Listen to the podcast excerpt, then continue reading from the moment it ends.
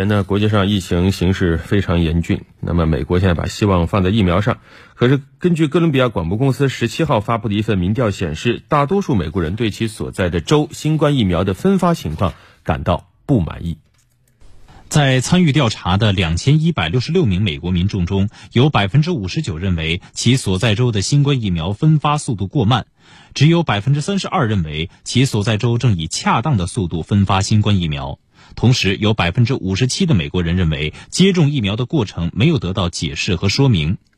美国联邦政府此前一直敦促各州政府扩大接种范围，同时声称为了保证已经接种的人可以及时接种第二剂疫苗，美国政府已经进行了战略性的储备。但是近日，首批接种疫苗的美国人已经需要接种第二剂，而联邦政府的疫苗供应却没有显著增加。多州州长表示，如果疫苗的供应不能提高，医院可能停止接受注射第一剂疫苗的预约，这将导致大量符合资格的美国人无法预约，极易引发恐慌。此前，华盛顿邮报还对美国新冠疫苗分发工作进行评论，称联邦政府缺乏对疫苗分发的有力组织，无法统筹松散的医疗系统，导致美国疫苗分发策略无法有效实施。在严峻的疫情形势下，新冠疫苗无疑被美国寄予了厚望。然而，就在美国新冠疫苗接种工作推进的同时，分配不合理、进度不及预期等问题也在不断的暴露。有关疫情、美国疫苗的最新情况和接种情况，我们来听央视记者的观察报道。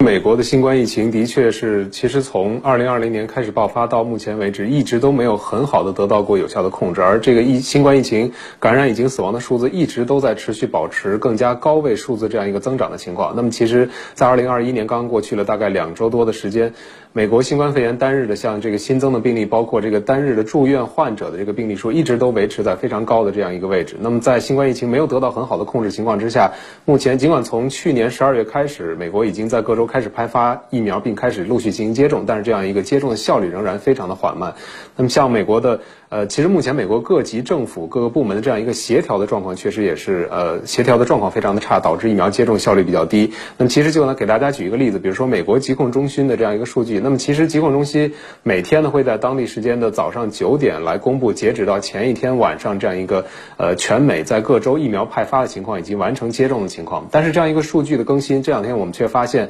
在疾控中心网站上只有在工作日才会更新，这两天的最新的数据仍然是停留在了当地时间十五号周五，那么也就是呃完成了大概三千一百万疫苗的派发，接种仍然是不到一千两百三十万，那么这样一个接种的比例仍然只有 百分之三十多，所以速率仍然是远远不能算高的。而这距离之前美国卫生部长阿扎尔表示说要在二零二零年底就要完成大概两千万人接种这个目标，显然远远已经是完不成了。那么疫苗接种效率低，其实再加上现在进入冬季，很多美国国人选更多的选择在室内活动，另外民众其实对于持续了一年多的这种防护措施也在采取懈怠的这样的一种态度，那么这些都是让新冠疫情的这样一个感染和死亡病例的数字仍然在持续增加的一些原因。那么其实美国卫生部公布的这些新的一轮疫苗接种计划当中，其实有一点是在第二轮的疫苗接种计划当中要计划给所有六十五岁以上的老年人来进行疫苗的接种。另外还有一些媒体表示说，媒体报道此前的美国各级政府呃在考虑让这个吸烟者来优先接种疫苗，那么表示说可能吸烟者更容易感染病毒。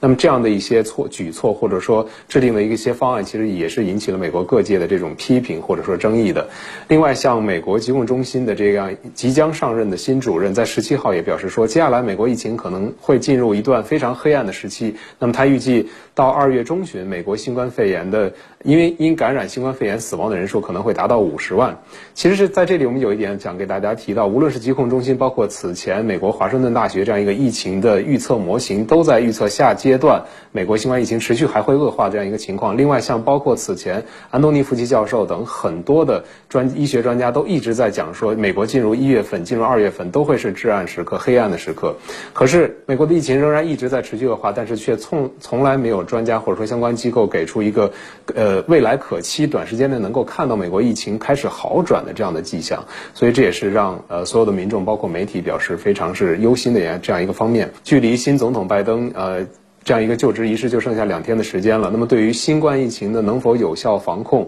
有效控制疫情继续呈现这种恶化的趋势的话，毫无疑问将会是拜登呃拜登政府上台之后的首要任务。